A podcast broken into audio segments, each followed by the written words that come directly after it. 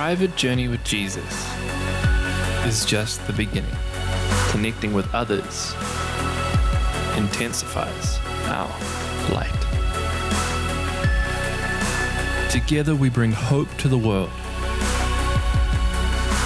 Christ, you, me, collab. Today we're talking uh, from the book of Philippians, and we've just started Philippians chapter 2.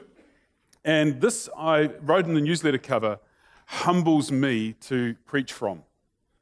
Because Philippians chapter 2 encapsulates the essence of Jesus' ministry to us.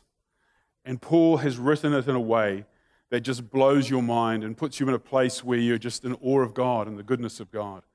And so it's with a sense of humility that this morning uh, we open up the word once again. We're going to see Christ for who he is, and we're going to see ourselves for what we are. So let me pray. Father, as we open up scripture today, we're going to find the person of Jesus staring at us, reminding us of who he is and how it is that he broke into our world to change it forever. And out of humble beginnings, indeed humiliated beginnings, the world has been changed forever. Eternity has been changed forever. And we, Lord God, your people, we just come and submit ourselves to your word and submit ourselves to this revelation, this person of Jesus, whom, as your Son, came into the world to bring the glory of God to us. Open the eyes of our understanding, we pray, in Jesus' name. Amen. Amen. Well, the title of my message this morning is called Empty. Empty. Empty is the complete opposite of everything that we want to have in our world, isn't it? Because we're told that our lives should be filled, filled and full. Filled and full with all sorts of experience, all sorts of toys, all sorts of relationships, and, and, and different things that we're called to achieve. Just yesterday, I noted that uh, my two, uh, my nephew and my niece were with us for an afternoon, and uh, my eldest daughter was looking after them while their father was away. And she said to me afterwards, she said, Do you know that those two kids at the age of 9 and 11 have their own YouTube page? I said, What are you talking about? She said, They have a YouTube account where they upload their little lives up on the internet so that their friends, their followers, will be able to see what their lives are all about. And so as they were spending time with us, doing some baking, doing a few jobs in the yard, playing soccer on the, on the, on the, on the, uh, on the grass, they were asking themselves all the way along, what can we do that we could upload onto our YouTube account so that the world would see how important we are? So the world would see what wonderful lives we have. And so not only do we want to fill our lives, but we want to fill our lives and show everybody that our lives are filled. It's remarkable. Even my oldest daughter said, I can't get my head around that. And I'm thinking, you can't get your head around that. I'm struggling to get my head around that. You know, different generations, three generations there. And so we live in a world where trying to live a life that is, fill, is filled is, is the ultimate goal. The ultimate goal. And yet here we have Christ who comes to us and literally empties himself of himself to become humiliated on a cross and so, as we read this story from Philippians, as we read Paul's account of whom Jesus is, we start from a position of uh, this is contrary to everything that we invest into our world. Everything that we take from society is the complete upside downness of God. And so, we looked at this, these sets of verses last week, and uh, we finished with Philippians chapter 2, verses 3 and 4. Let's just recapture that where Paul said, Do nothing out of selfish ambition or vain conceit. Rather, in humility, value others above yourselves, not looking to your own interest, but each of you to the interests of others. Treat yourselves. Treat yourselves as servants for the sake of other people's interests. That is a very, very challenging set of words, isn't it? Do you find that challenging? I find it challenging. And as somebody approached me at the end of last week's sermon and they said, Craig, does that mean that I have to t- tolerate abuse from other people? And they explained circumstances in their life. that would suggest that to follow the scripture uh, to its letter would mean that they'd become a doormat. I said, not at all. Because you know who you are in Christ. You have personal integrity, you have value, and it's not there for somebody to take advantage of. So you're not to be manipulated, you are to be called, you're to be empowered to be a servant. But the question is what goes on in the mind of Paul as he's writing this? Paul is writing a pastoral letter to the town of Philippi, to the church there, that is only a small group of people. He's put it in its perspective only a small group of people. And there's something that is driving Paul to talk to them about how they live together. And we've got to go to the end of Philippians and find the reason, one of the big reasons why Paul has such a pastoral concern for the well being of these people and how it is that they're relating to one another. Look to the interests of others. There's something that's driving this. And we know that when we read a book or when we uh, read a letter, sometimes you find the reason why the letter has been written at the end. There's a big therefore. And so I just want to address that by taking us to chapter 4, verses 1 and 2, and we pick up the reason why Paul is so emphatic about our relationships. He says this Therefore, my brothers and sisters, you whom I love and long for, my joy and crown, stand firm in the Lord in this way, dear friends. I plead with Euodia and I plead with Syntyche to be of the same mind in the Lord. Yes, and I ask you, my true companion, this true companion being Timothy, help these women since they have contended at my side in the cause of the gospel, along with Clement and the rest of my co workers, those whose, sorry, whose names are in the book of life. These two women, Euodia and Syntyche, have had a major falling out a major disagreement. And Paul is deeply concerned about this fledgling church and how it is that it's to get along because he knows that there are two things that happen when there is conflict. Firstly, there is no witness to society about the goodness of God and the fact that Christ makes a difference in your life. And secondly, the momentum in this fledgling church would have come to a screaming halt anything to do with mission, anything to do with sharing the faith, being Christians, would have come to a screaming halt because of the conflict in the midst of these folks. And so Paul is writing to this whole church because he knows that there are two people here who are standing back to back, not in a positive way, but in a negative way, not wanting to consider one another as being valuable, but elevating their own priority, their own status, one above another. And so Paul is saying, understandably, Look to the interests of others. Your witness has got to be a positive one, and relationships really, really count. So that's why Paul says this, and this is what we will read it again. Do nothing out of selfish ambition or vain conceit. Rather, in humility, value others above yourselves, not looking to your own interests, but each of you to the interests of others. And so he's left this statement for us here, and we're going, wow, wow, this is going to take a bit of chewing. If I was a cow, I'd chew on this for a few days, you know, but because we're Christ's followers, we need to take this home and we need to pray about it, essentially for our whole lives, because this is a defining point about how we live our lives and the way we treat, it, treat others, isn't it? How we get on is so important. About six years ago, one of our church pastors down the bottom of this North Island gets a phone call from the local video shop to say, You better come down here because two of your members are having a punch up at the back of the video shop. Now, I don't, well, I do know some of the details of this, not who won, but some of the details. And uh, what I do know, though, is that going forward for the rest of his or her life, the person who owned the video shop will always remember the two Christians who had a punch up. That'll be the biggest witness that he would have carried into the future about what Christians do for and to one another. And so here is Paul asking, pleading with people to consider others better than themselves.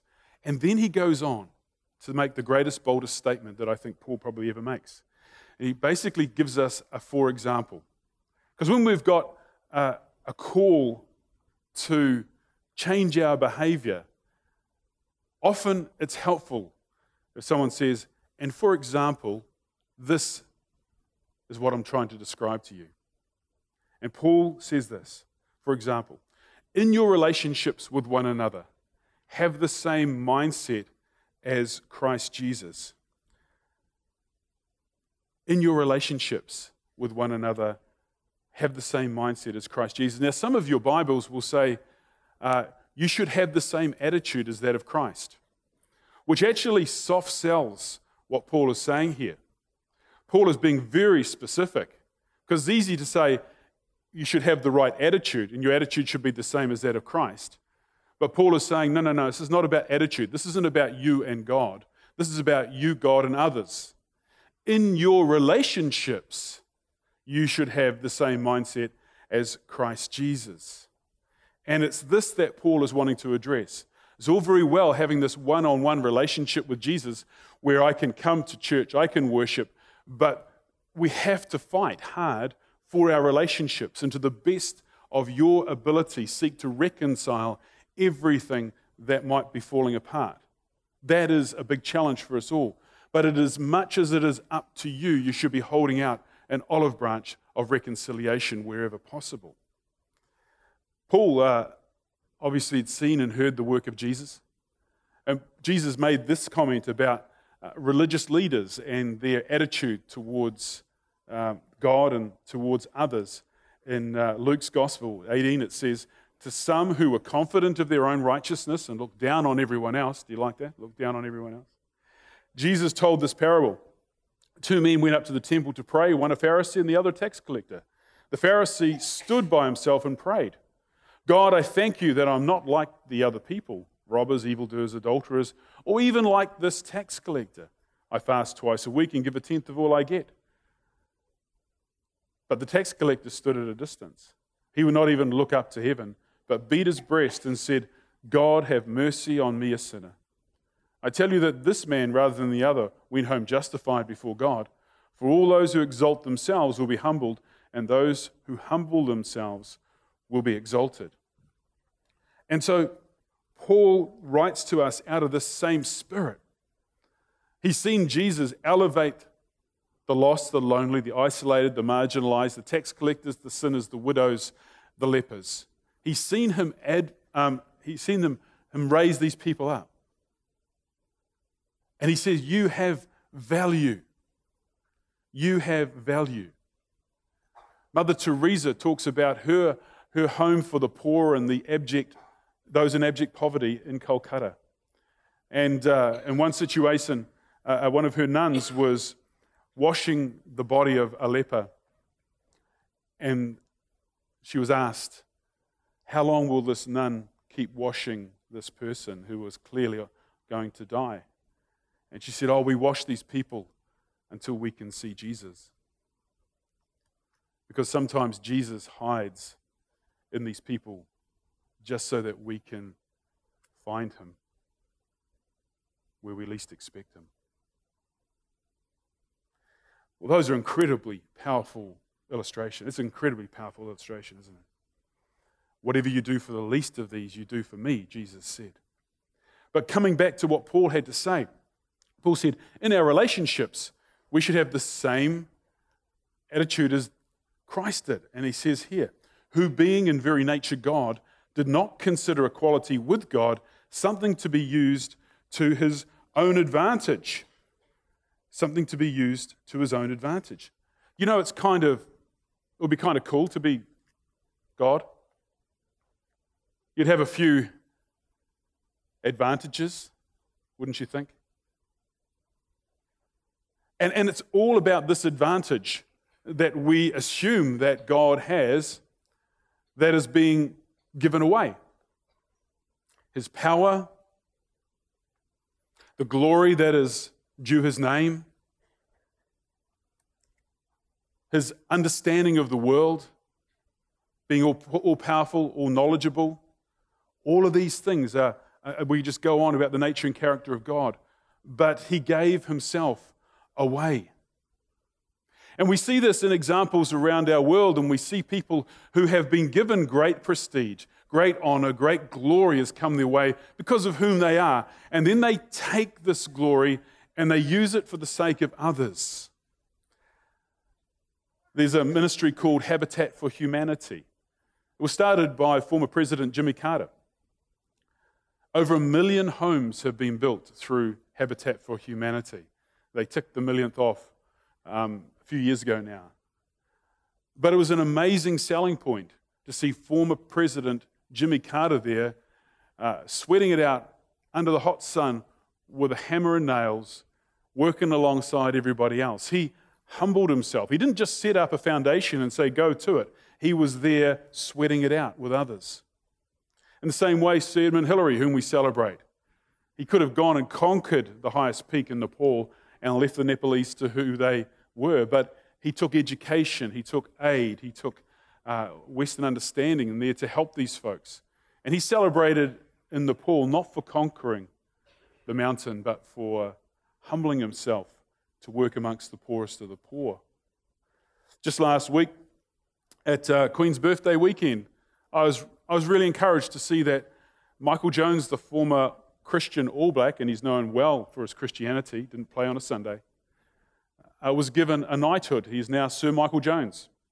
Not because he was a great rugby player, and he still is recorded in the greatest first 15 All Blacks that there's ever been, but because he took his, his, his power that comes from his fame and he poured his energies into the South Pacific, developing contacts, uh, building economy, building tourism, helping people who are disadvantaged. So he took what he had and he poured it out for others. He could have gone on to do things for himself. And in many respects, most people would suggest good on him, taking advantage of what it is that he's been given. But all of this comes out of our attitude, out of, out of a Christ like attitude. And, and, so we find this in the, um, in the Trinity. We've got these triangles at the back here that talk to us about uh, a, a three way relationship. Well, God Himself is a relationship, God Himself is Trinity. And so here we have one of the incredible dynamics of, of theocracy going on here the lordship of God, the godness of God, the power of God, the authority of God. What we've got here is a, a, a story within a story because we've got Christ, who is God, Father, Son, and Holy Spirit, emptying himself, coming out of heaven, giving up his godness to become fully man and fully human at the same time. It's the stuff that theologians love to dance on pinheads about. It keeps them stuck in their ivory towers as they talk about this, this thing called a hypostatic union. Sounds like something a car engine would have. A hypostatic union. Say it with me hypostatic union. Great, you don't need to go to theological college. You know everything I know. But a hypostatic union is where you've got two holes being pushed to create one new whole. So he's 100% man, 100% human, 100% God, and he fused, he's fused to become one who is still 100%. That's the, uh, the fun theologians and philosophers have about the person of Jesus. How did he become fully man if he was fully human? Well, he did so by emptying himself out. He gave away his godness. He gave away his authority. He gave away his glory and his power so that he could come and be amongst us. And when the angels came and announced his birth at Bethlehem, they said, He is the Emmanuel. And Emmanuel means God is with us. He humbled himself. It says here, not just that he humbled himself, that he humbled himself, rather he made himself nothing by taking on the very nature of a servant, being made in human likeness. And the servant word there is, again, best translated or equally translated as the word slave. Not a servant, not somebody who would have status in your household, but a slave, somebody who is owned by others somebody whose value is found not in themselves, but only in the value someone perceives that they can add to their own lives. And so he poured himself out, made himself nothing, meaning literally he emptied himself of being all that he could be amongst us. And this is a divine mystery. It's a divine mystery because we encounter Jesus in the human form and we can relate to him. We can understand him because of this. If he came to us in God and all his power and all his authority, in the same way that he appeared to the likes of Moses in the Old Testament, Moses wasn't allowed to look at God. Moses could only look at the afterglow of God. He could only see where God had been because he would have been destroyed. That's why the prophet Isaiah says, Woe to me, I'm a man of unclean lips, and I serve a people of unclean lips, and I have seen the glory of God. He thought in that moment he was going to be destroyed completely because the godness of God was so overwhelming and so powerful. But here we have God coming to us in human form so we can look at him, we can understand him. He is God at domestic level at a level of human consumption. And then we can see his attitudes and his actions and his humility and his love and his grace and his power stripped back in a way that serves not himself, but serves others. And ultimately, Paul then brings about the final word about Christ. It says, And being found in appearance as a man, he humbled himself by becoming obedient to death, even death on a cross.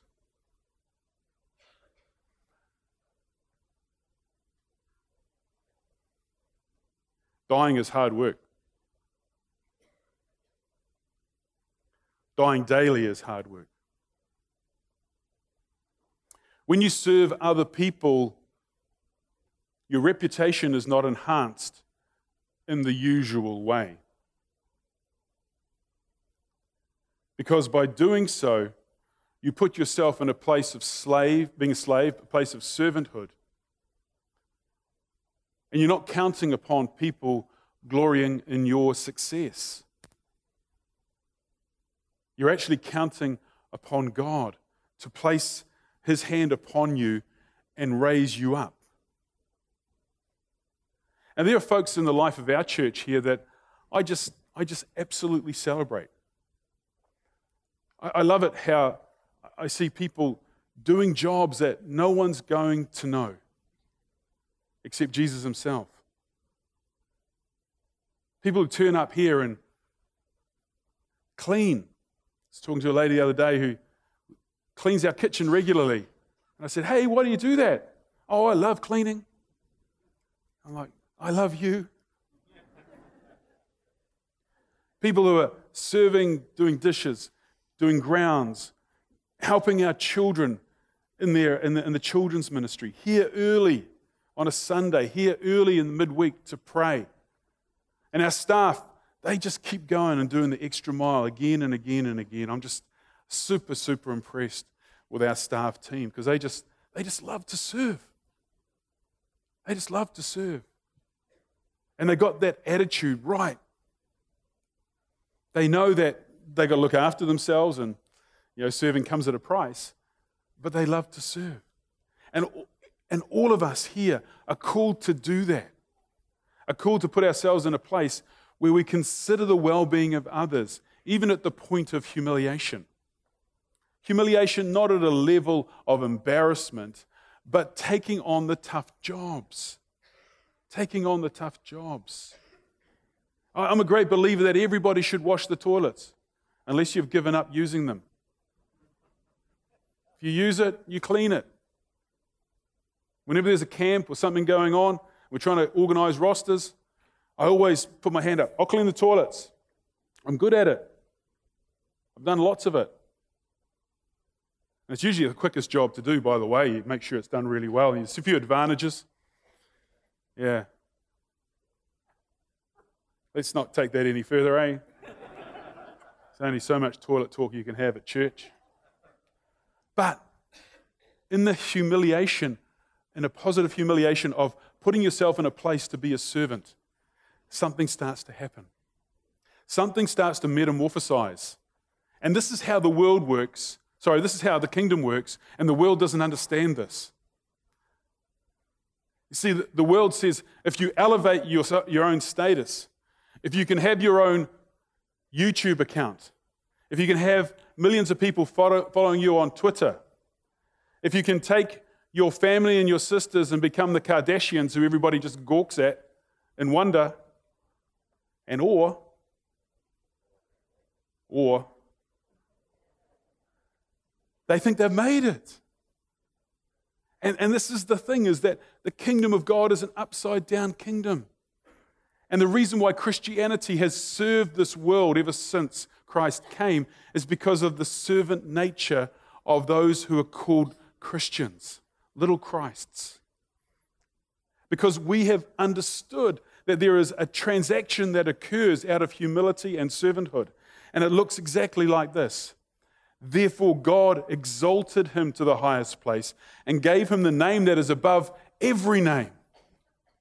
In being a slave and being a servant, you are exalted. And in that place, you serve God and God alone, don't you? In that place, you say, I'm doing this for you, Jesus. And this is the, the simple truth of this is when we look at how it is that we are called to serve, the heart of a Christian servant is nourished with the confidence that God will reward us, not man. That's why our service and our servanthood is a test of our faith. It's a test of our faith. Because in the quiet place, in the isolated place, we know that only God will see what we do. Remember what Jesus said. And when you pray, do not be like the hypocrites, for they love to pray standing in the synagogues and on the street corners to be seen by others. Truly, I tell you, they have received their reward in full. But when you pray, go into your room, close the door, and pray to your Father who is unseen. Then your Father who sees what is done in secret will reward you. We're talking about an eternal transaction here. And this happens every time you get out of bed on a Sunday morning, maybe, and you say, Oh, I know I'm on that roster to serve. Oh boy, not really feeling up to it today, but I'll come anyway. Or when you open your home up for a, a life group that's coming to meet and study scripture and have fellowship in your home, and you open up your home and it's like, oh man, tonight I just wish I could have had a quiet night at home, you know, just these winter nights, just light the fire, put the heater on, just chill out. But then at the end of the night, you stop and you recap the night and you go, man, I'm just so grateful. Just so grateful that I didn't just ring up or text out and, and cancel it because so and so needed us tonight. So and so needed us tonight. That's the nature of a servant. That's the heart of a servant. And God raises up people who are prepared to serve. And I've seen that right from the outset of my Christian life. When I started my Christian life, I was hanging with some buddies. And the thing that we would do with our energy and our enthusiasm and our youthfulness is we would go and find people who had older people usually had a real time with their, hard time with their sections. You know, the weeds are growing and the trees are growing down. And we just go and we just serve them. We just take a weekend out and we just totally deal to that section. And the people would say, What can we do to reward you? And we'd just say, Just keep loving Jesus. You know, these are people that we knew who were struggling. About 12 years ago, I was invited to apply for the Baptist National Leaders role. Now, I have that role presently. But there was a guy called Rodney Macann. He was interviewed as well, and it was felt that it was best for him to take the role. So him and I were, uh, were interviewed, and after the result was announced, Rodney and I got together. We had lunch together, and I said, Rodney, um, I'm currently the chairman of the Baptist eldership team. They call it the Assembly Council. And I said, I'm, I'm just tremendously grateful that you got this role. It's God's timing for you. And I will do everything that I can to make sure that you're a success. Every time Rodney would write a newsletter to the church, I would write back to him. And I'd say, Great newsletter. Thanks for the encouragement. Every time he needed to set up a committee meeting, I'd try and make sure the right people were there. When we found an area where he might not be so strong in, I would work as the chairman to get people around him. You see, my goal was to serve the greater good, not serve myself. And in saying what I've just said to you, I've robbed myself of my reward in heaven for doing so because I'm now glorying in my own success as a servant. What I'm trying to say here is that wherever you are, whatever you do, you can serve others. You can put their interests first. And when you put the interests of other people first, the kingdom wins. That's what it's all about. It's not you winning, the kingdom wins.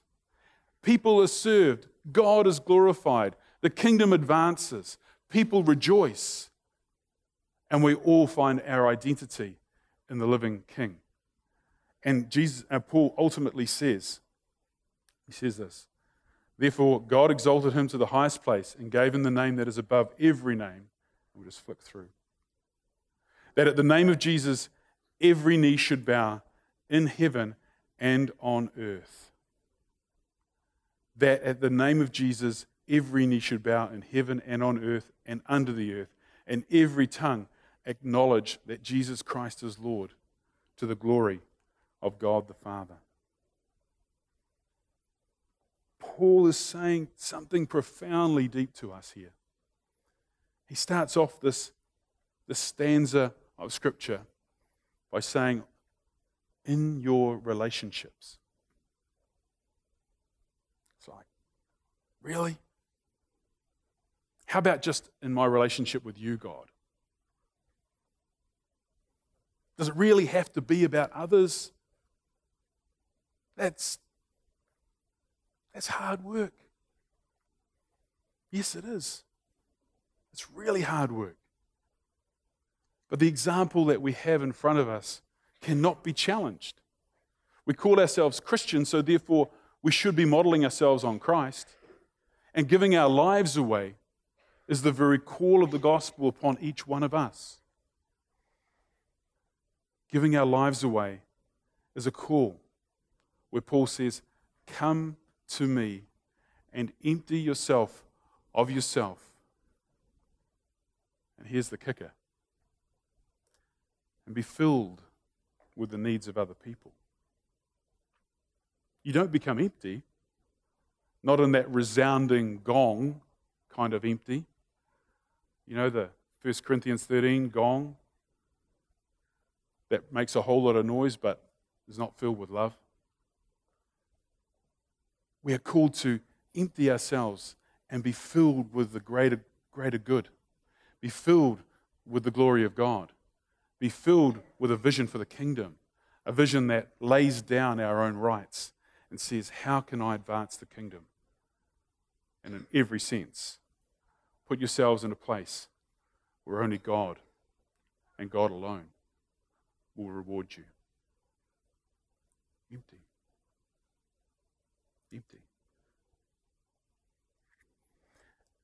You can see why I, at the beginning of my talk this morning, said these words humble us all. Every one of us comes under conviction, me included. I'm, I'm just a traveler passing through like, like you. Like you. And you can look back at your own life and go, you know, I was, I was really, really serving well at that point. Now I'm, you know, maybe I'm not so sure. I really had Christ at the forefront of my mind at that point in my life. Now, now maybe I'm not so sure. Or maybe now you're just in that sweet spot where you know you're doing the stuff that you're called to do. I'm not here to condemn you or to judge you into something different today. I'm just saying, put Christ into the conversation and allow him to see what it is that you see. Allow Him to, to measure what it is that you're doing.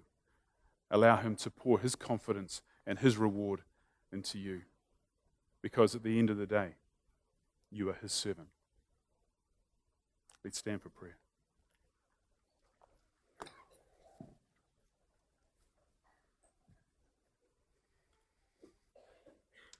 Father, as we began our worship time today, we sung a song called God and God Alone. And those words pour out of our heart and our mouth, and with huge sincerity, we sing them to you God and God alone. You are all that counts. And yet, the challenge is always when the rubber meets the road. in our relationships. And so, God, as it is up to us, we're not 100% responsible for every relationship, but as it is up to us, help us, God, to be the people who extend grace and humility and love. Let us be the people who stop for a moment in the busyness and the rush of trying to fill our lives with everything to say, where can I empty my life for the sake of others? What is it this week that I could give away for the sake of somebody else? And Lord, we just continue to develop that habit of giving it away. Lord, this is a big call in a world that demands that we are filled for our own sake. But Lord, help us, convict us, fill us afresh with your word, fill us afresh with your spirit, fill us afresh with that understanding that you see those quiet places, those, those closet spaces where we, where we pray. Remind us that you are our reward, nothing else. For you are all that matters. And we serve the ultimate, the God who came and humbled himself and gave himself away for our sake. Oh God, we thank you so much for Jesus' example to us. Without this, Lord, we would, we would have no concept. We would have no concept of whom you are. So we love you for that. In Jesus' name we pray.